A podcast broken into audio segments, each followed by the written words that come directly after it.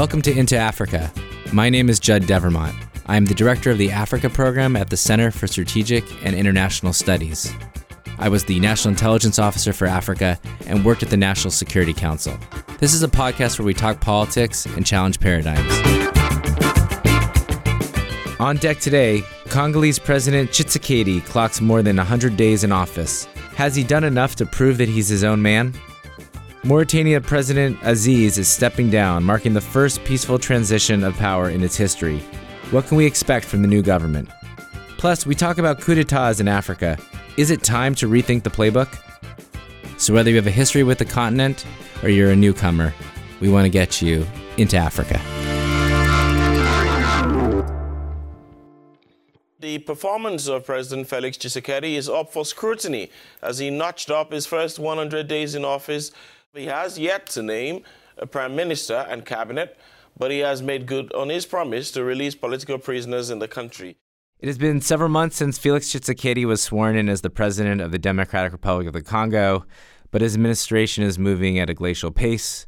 At least at the time of this recording in mid May, Tshisekedi has not named a prime minister or a cabinet. And the question is when will the standoff between Tshisekedi and his predecessor, Joseph Kabila, finally end? Or at least, how will it end? Joining me to discuss President Tshisekedi's first 100 days in office is Naunihal Singh, a professor at the Naval War College and author of Seizing Power The Strategic Logic of Military Coups. Max Siollun, a Nigerian historian and author of several books on the Nigerian military, including the upcoming Nigeria's Soldiers of Fortune, the Abacha and Obasanjo Years, that will be published in July, and Alexis Arieff, an Africa specialist at the Congressional Research Service. Alexis, you're gonna have to do some heavy lifting here. Okay, update us on where we are in the DRC since Tshisekedi's election. And I would just note that Mvemba Dizolele, one of our associates, had written a commentary. He said that Tshisekedi had to do three things: acknowledge some of the problems with his election win, show he's his own man and distance himself from Kabila, and chart an economic course and public policy that would restore rule of law, reassure investors, dismantle corrupt networks, etc. How are we doing? Well, what we've seen is sort of continued speculation about the nature of Tshisekedi's grand bargain, if there was one, with Kabila, and over who really is in charge, as you as you alluded to. Um, since he was inaugurated in January, there have been indirect elections for Senate and for the Senate and governors. Um, and what we've seen uh, is, as with the parliamentary elections the FCC coalition of the former president, Joseph Kabila, has expanded and demonstrated its continuing weight in, in Congolese politics. Um, the recent elections of the leadership of the National Assembly sort of confirms this trend. Jeanine Mabunda, who uh, has been elected head of the assembly, um, is from Kabila's PPRD party um, which is is kind of extraordinary. All of these developments, given that Tshisekedi uh, represented in some ways a historic win for the opposition, his UDPS party has seen very few, if any, real gains. Um, and as you said, there's still no cabinet as of mid May. In the meantime, amid this kind of political paralysis over choosing a cabinet, which is thought to uh, be a likely sign of how the relationship uh, between Tshisekedi and Kabila will work in practice, there are all of these other challenges that are mounting in the background. Obviously, none of the underlying problems in, in DRC's security, economy, or governance have been addressed. And meanwhile, we see, um, you know, these troubling developments in the east, uh, the continuing spiraling Ebola outbreak. And then we also saw the Islamic State claim responsibility for this small attack against Congolese security forces in eastern Congo, seeming to sort of solidify notional linkages between a small um, militia group known as the ADF and the Islamic State. We don't really know what that means in practice, but that's obviously a, a, a problematic trend that no one's really in a position to address given uncertainty about who controls what. Right. This paralysis is preventing them, if they were capable of responding to these problems, if they had the will for it. And I do want to talk a little bit about this tug of war. I, I've often said, including on the podcast, that I think ultimately Tshisekedi will find a way uh, to establish himself. I know I'm still in the minority. I'm sticking to my story, but it's difficult to thread this needle. Naunihal and Max, I know you guys are not Congolese experts per se, but I think you both have expertise on intergroup dynamics and how to think about them. Is there any sort of insights that maybe you can share about how these two leaders and the networks around them navigate this power puzzle? Maybe Max, you want to go first? Sure. Maybe I won't speak to Congo specifically, but I'll speak to scenarios in other parts of Africa that are very, very similar to what Congo is experiencing at the moment. And based on the summary that Alexis has given, for which many thanks, um, it, it, sounds like what's happening in the DRC is um, not unique and has been seen elsewhere in Africa when we've seen long standing presidents leave power. Um, people often advocate and expect that they're going to do radical spring cleaning. But what we've actually seen elsewhere is that they do something akin to a, a bit of minor dusting rather than spring cleaning. And I'll use two examples from um, Nigeria when um, President Yar'Adua succeeded a very, very powerful President Obasanjo in 2007, he took three months to appoint a cabinet.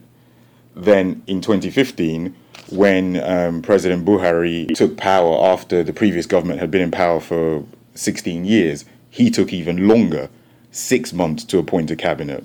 So the question is, what were they doing during those long months of paralysis, similar to what the DRC is going through. So when we see this kind of dynamic, there's always um, pressure on the successor to kind of walk a tightrope between doing just enough to distance themselves from their predecessor to deflect criticisms that they're a puppet, but also maintaining enough contact with that predecessor so that they don't inadvertently trigger conflict with the outgoing regime. So um, I would say that the DRC is playing out a, a very familiar scenario that we've seen in other parts of Africa.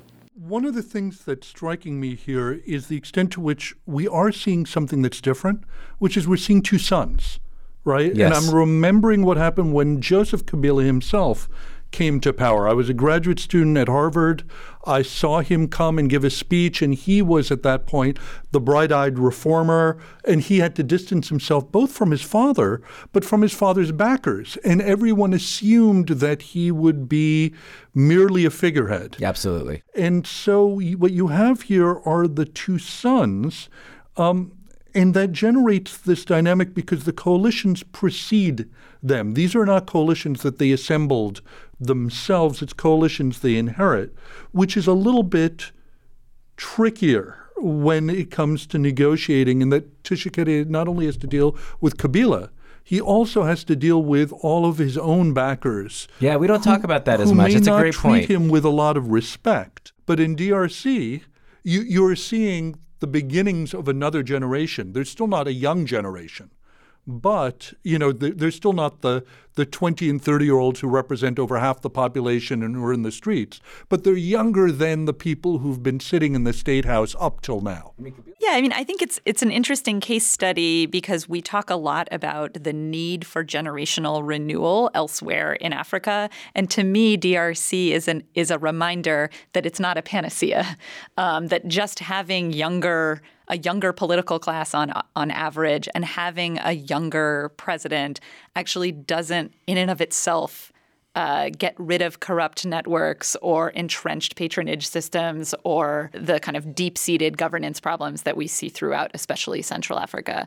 I would say that, you know, in terms of uh, inheriting a coalition, I think Kabila really did build his own current coalition. He did have to undergo the sort of distancing and rebuilding that Naunihal referred to. But uh, but today, the PPRD and the FCC, even more so, it really mm-hmm. is his party. And if not, in, in fact, to the point where it's not really clear what what the FCC is, other than a vehicle for political support to Kabila. Um, so that that is kind of the the strange aspect of the current strange bedfellows uh, partnership between Kabila and Tshisekedi that's emerging is that the former president actually has a much more to date anyway, unified and strong, both patronage and formal political coalition than Tshisekedi's UDPS, which is riven with internal divisions, which has a history of defections um, and co option, and which was, as has already been mentioned, which was actually lukewarm at best about even anointing Felix Tshisekedi as its, as its standard bearer. To go back to Mvemba's points about what Felix needs to do that, that Judd mentioned at the top, Obviously, we've seen that Felix Tshisekedi has not been willing to acknowledge any problems with his electoral yeah. win. The cloud that continues to hang over his head, at least in the international community in some parts, um, over the legitimacy of whether he won the most votes or not, you know, remains and is not going to go anywhere. And he, he, it's perilous for him to acknowledge it publicly. But I think when we look at DRC, we have to think less about what it means for Felix Tshisekedi to succeed than what it means for the Congolese who voted overwhelmingly for opposition candidates and what they expected to see out of this election. So, to the extent that many Congolese seem to have accepted Tshisekedi's win and even been cheered by it, even if they didn't vote for him, the question is what did they intend by voting for someone other than Kabila's intended candidate. So it's not just about whether Felix and you know demonstrates that he's his own man. It's about whether he actually does things right. that uh, that respond to that demand for new leadership.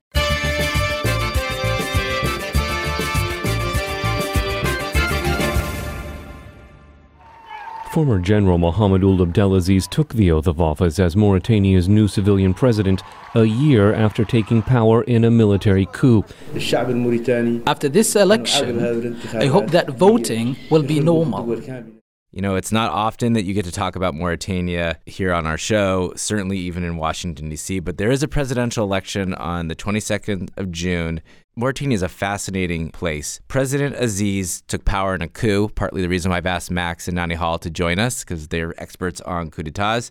And after this coup in 2008. He is stepping down. This has never happened in Mauritania that a leader has stepped down from power and is going to do this transfer to, well, he's got a Dauphin that he's appointed. It's remarkable to think about what this means for the Mauritanian state. So, Alexis, there's really one name that's out there for who's going to be the next president of Mauritania. Can you tell us a little about him?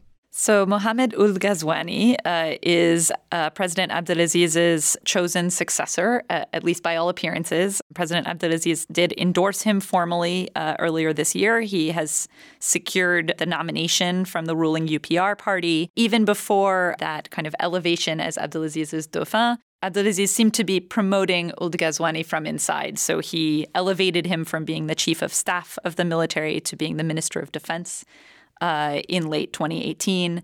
Um, and uh, Ould Ghazouani is largely seen as a close uh, partner and ally of Abdelaziz, so someone who has been selected and sort of groomed to continue the current um, general set of platforms uh, through which Abdelaziz has approached the presidency and sort of a regime continuity in some ways.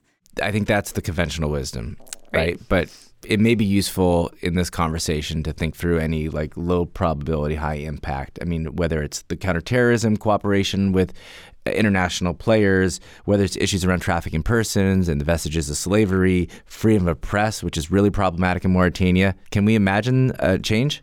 So I think Mauritania is really interesting because there was this brief opening mm-hmm. um, mm-hmm uh, after the last coup in 2005, you know, there was a transitional government. Then there were actually free and fair uh, elections, in, and uh, uh, a sort of reform-minded, if still part of the elite, uh, president took office in 2007. Um, uh, President Abdullahi, and he actually tried to open up some of these very sensitive issues um, in Mauritania's history and and present. Uh, things like um, slavery, cracking down on slavery, accountability for racially based pogroms um, in the 80s and 90s. Um, and uh, that was welcomed and heralded by some members of Mauritanian society, but it was actually very controversial, even among some political opposition. Uh, segments. And ultimately, when he tried to um, actually move against Abdelaziz at the time in, in the military, uh, that was what prompted Abdelaziz's coup that was the proximate cause of the coup, but really it was also that there was sort of a rebellion um, among Mauritania's sort of racially and, and ethnically uh, segmented elite against what Abdullahi was was trying to do. So I think that is a wild card in Mauritanian politics, but. Uh, that's precisely, presumably, why Abdelaziz felt that he needed somebody who he was very comfortable with, um, you know, succeeding him, and that this is, by all appearance is a very carefully vetted um, choice. Um, I think you mentioned counterterrorism. The other interesting thing about Mauritania is that this is a country that was one of the most prominent initial targets of uh, the group that eventually came to be known as Al Qaeda in the Islamic Maghreb. Um, when it first sort of moved south out of Algeria in the mid 2000s. And yet, even as we've seen AQIM and the larger Mali based network that AQIM is now part of expand at this rapid pace in other countries in the region, the exact opposite trend is the case in Mauritania, with no major attacks in recent years, um, very little uh, activity that's discernible from from open reporting. Um, so that is also a wild card. I mean, you know, one of Abdelaziz's arguable successes has been delivering that greater security, but uh, how he's done that is is is is a question. Um, it's not fully clear. So whether someone else can continue that track record, and whether doing so requires you know certain kinds of concessions or back channel negotiations, perhaps with terrorist actors, um, whether that's setting Mauritania up for further instability in the future is is a question as well. Mauritania, I want to bring Max and Naunihal in because Mauritania has had a lot of coups in its history, six um, uh, Guaz- uh, participated in the last two of them. And you know, Mauritanians have to navigate this really Byzantine racial and caste and ethnic politics, not only between Bidan, also known as the White Moors, the Haratine, Black Moors, and the Afro Mauritanians, but rivalries within the Bidan community. So, uh, what do you guys think about uh, you know the ways in which the civil mill relationship could evolve in Mauritania? Do you want to go first, Max? Happy to do so. And um, just looking at Mauritania, three things really, really um, interest me about Mauritania and what's happening at the moment. In other areas of the world where we see long reigning incumbents like um, Abdelaziz leave power, they usually seek protection or retribution from their successors by putting in place some kind of self protection mechanisms. Usually, it might be something procedural like amnesty provisions in law or in the constitution sometimes we see people do what Abdul Aziz did is that um, they appoint a trusted heir apparent um, who is assumed will just be a continuation of the old regime. But what's really fascinating about currently um, the relationship between Abdulaziz and Ghazouani is that um, for the last decade, um, what's he been doing? During that time, he's been the chief of army staff and the minister of defense. And like Alexis mentioned, she said that Mauritania has made some um, gains against counter um, um, counterinsurgency gains against insurgents. So the question I have is, who do we give credit for those security gains to? Is it to um, the current president, or is it actually to the guy who was commanding the security forces? So I'm really interested to find out whether, because he's been in command of the security forces for the past decade, Ghazouani actually has a tighter grip and tighter control of the military than we might um, currently be envisaging. That was uh, the point I was going to make is that normally when you have uh, an outgoing incumbent, perhaps trying to influence things from behind the scenes, and you've got somebody new coming in who's elected, they are often a civilian. But in this case, it is former military, former defense minister, somebody who may have enough extensive ties within the security apparatus to be a presence in their own right. And the issue is that while sometimes one generation and the next share all of the same uh, agenda, very often they don't. And so you can't always assume that you will have a 100% agreement. And certainly over time, you will see a moving apart. The one thing I will say is that um, while Mauritania has very tricky ethnicity, and I'm not a Mauritanianist at all, what I would like to know more about is the non ethnic factors as well. Yeah. From the outside, what we tend to see are ethnicity, but particularly in in any situation where you've had someone in power for a while, where there's a lot more rich context, um, we tend to ignore the factors that we can't see from a distance. And looking for our keys under the light is a mistake. I, I understand the instinct for legibility, it simplifies our lives and decision makers in DC in particular want to go for familiar tropes. I mean, I hope our listeners have heard this little segment and realize they should learn more about Mauritania, that we have a lot to learn about Mauritania, but an incredibly fascinating place.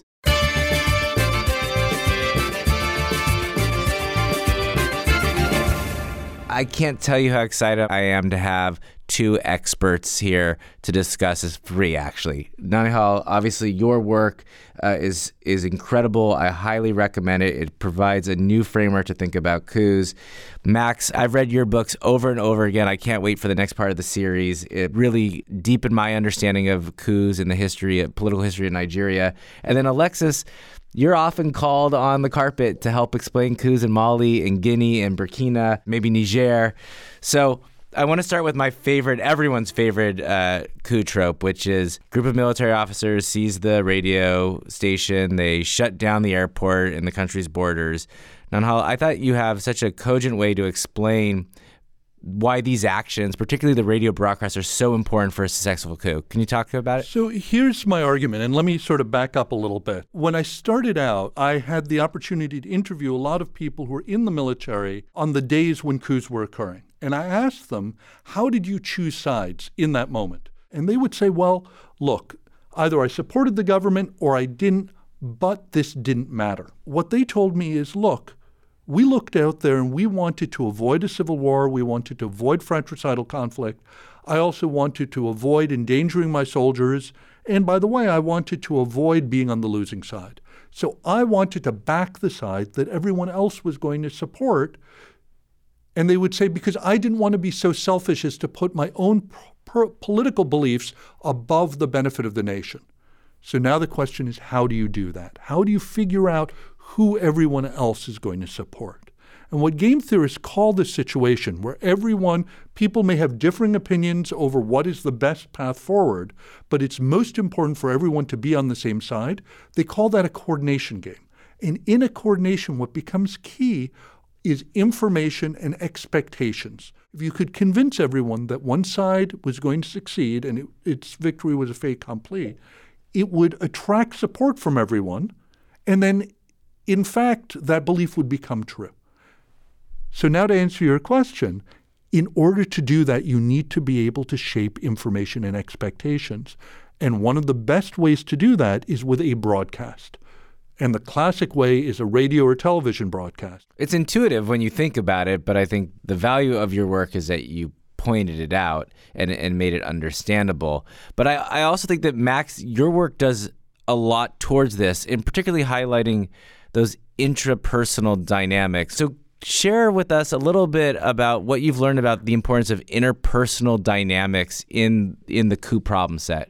In the kind of classical view of the academic literature, um, a lot of responsibility for coups tends to be ascribed to external elements like, you know, the, the end of the Cold War, international pressure, economic factors, and so on. But what I've actually found is that intramilitary factors um, tend to serve two purposes. One, they tend to be a cause of coups, and two, they tend to be a mediating influence after the coups already occurred. And I'll give maybe two or three examples from West Africa if you look at um, two countries that those of us around the table are experts in, Ghana and Nigeria, what I found really fascinating is if you look at the inception of military rule in those countries, if you look at the, the early Nigerian military regimes, the people who plotted the coups that put the first military governments in Nigeria in power trained at the Royal Military um, Academy at Sandhurst in the United Kingdom. Now, some of their contemporaries in cadet school were from a neighboring country called Ghana. So what you found is that one month after Nigeria's first military coup, the colleagues of the coup leaders from Sandhurst, their Ghanaian colleagues, one month after, staged a second coup in Ghana. And if you look at other parts of the world, you look at um, East Africa, when there were mutinies in East Africa, you find that they were all colleagues too from the King's African Rifles. Max, that's funny because my work is on what happens during a coup. And there I find that intramilitary factors matter most. And you're saying in the periods before and after, intramilitary factors yeah. are very important. So our arguments are complementary yes. there. Actually, can I ask you a question while you're here? Did you find much sure. in the way of the use of blood oaths? Completely agree. So, so those um, intramilitary relationships I mentioned are both um, horizontal and vertical. So you have those strong horizontal relationships between cadet course mates, between guys who train together as contemporaries. But then it's also vertical, where obviously the, the military is a very um, has lots of reverence for seniors and a, a unified vertical chain of command. So you find that young cadets are very, very impressionable, not just to each other, but also to their superiors who train them. So they tend to maintain career long um, relationships of mentorship and kinship with their instructors. I want to bring Alexis back in because when we talk about coups, the thing that drives me crazy is that every time that there's a coup, that someone in the press says, well, this coup leader got training in the United States, and so isn't there a connection between U.S. training and coups? But before she starts, please, if any of my former students ever hear this, don't mount a coup, and if you do, please don't blame me. uh, uh, yes, I think that's a good word to the wise.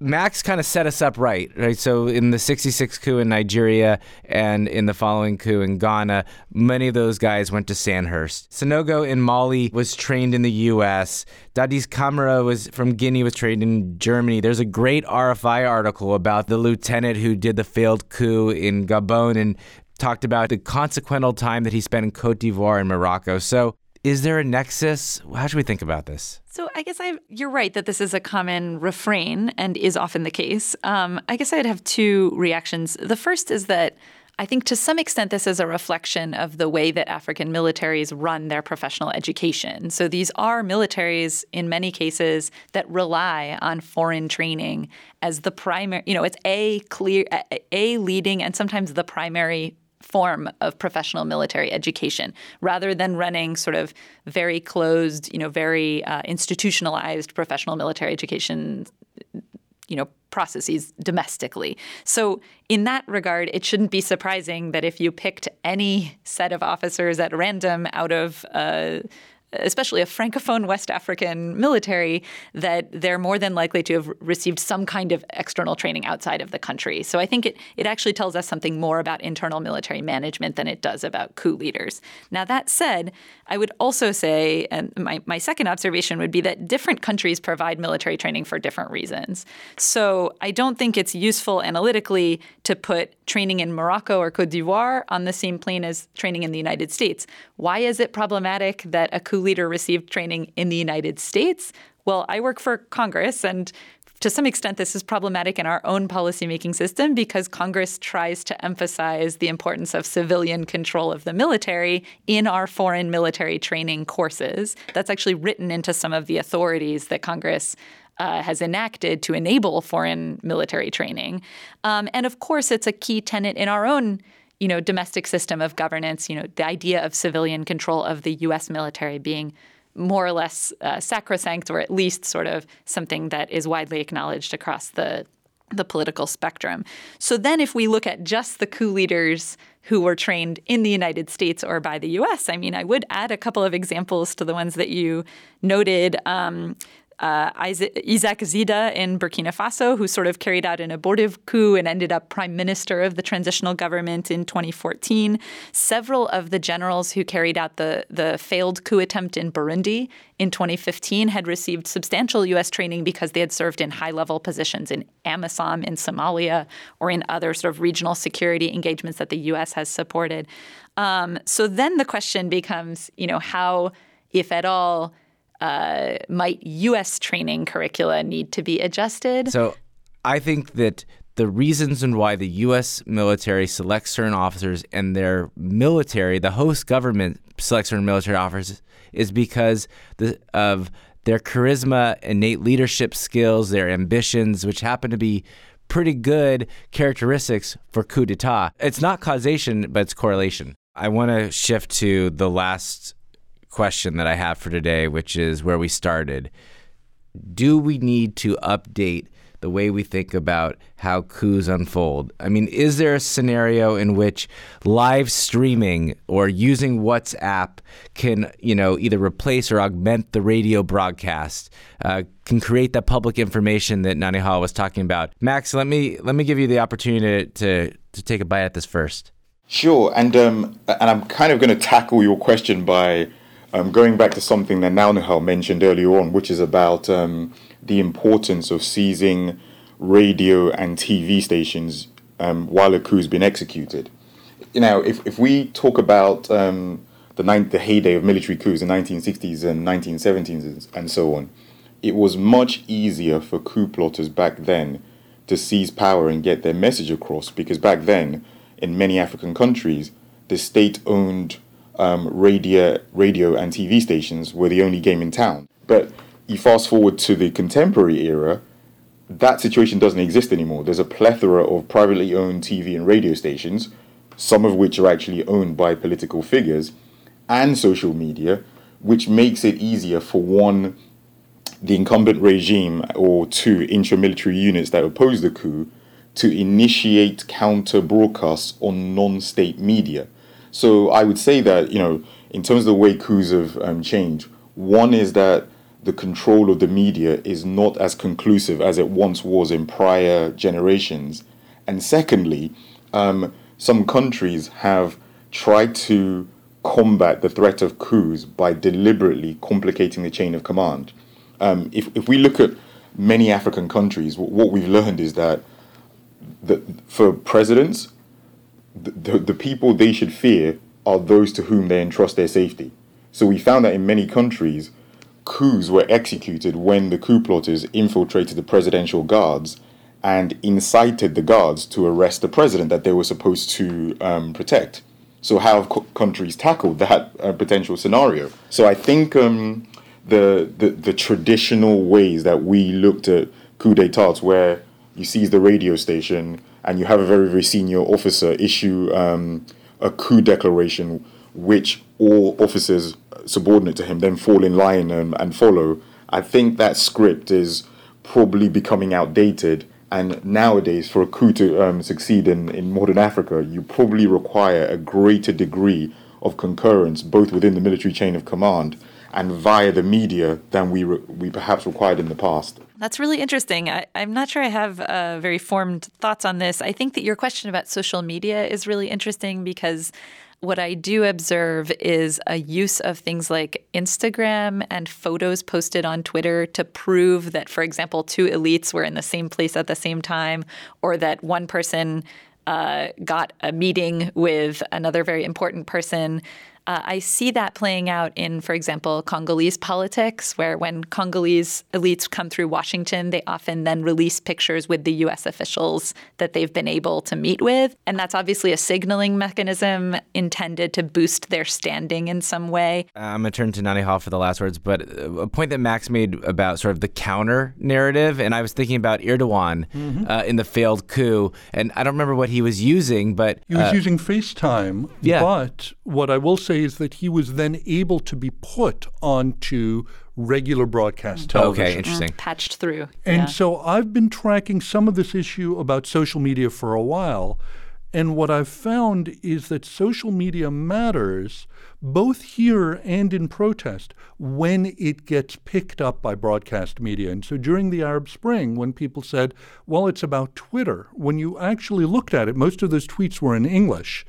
And they were actually coming from people in exile. And so people on the streets in Egypt or Tunisia were sending text messages to friends who were out of the country, who would then write the tweet in English with that video clip and post it so that people on Al Jazeera and CNN would see it and then broadcast it back into the country. And so there was you still saw that the critical link here was the mass broadcast media. Here I have to depart slightly from from Max. I, I don't know if this has slowed down the incidence of coups, but we certainly still see a good number of them. And I have not seen that the dynamics have changed. So, so where I where I disagree with Max was where he was saying, look, you need to have more institutional support and perhaps more popular support. I haven't seen that. I would be willing to believe, though, that perhaps the challenges of governance have been impacted a lot more by social media. One of the things we see is that um, the governments have gotten very good about yanking the plug on social media. The other thing is that social media penetration is still fairly weak. And so um, when Juan Guaido posted on Twitter this little video in Venezuela saying, it's time for people to rise up how many people in the military actually saw that? But everyone did start the day by turning on the radio and listening to the national broadcast. Um, now, what I have found was that when you have coups where you have liberalized media, that you can sometimes have dissenting voices. But what really matters is how far these voices are able to get amplified and compete. Well, on our show, we like to bring on the table some of the old chestnuts about how we talk about Africa and really kick them around a little bit and stress test them. And I thought, you know, I really appreciate everyone's insights. And I think it's a conversation that we'll keep having, especially as the world keeps changing. So thanks, everyone. I really appreciate it. Thank you so much. Thanks for listening. We want to have more conversations about Africa. Tell your friends, subscribe to our podcast at Apple Podcasts or wherever you find good content. You can also check out our analysis and reports at csis.org/africa. Thanks.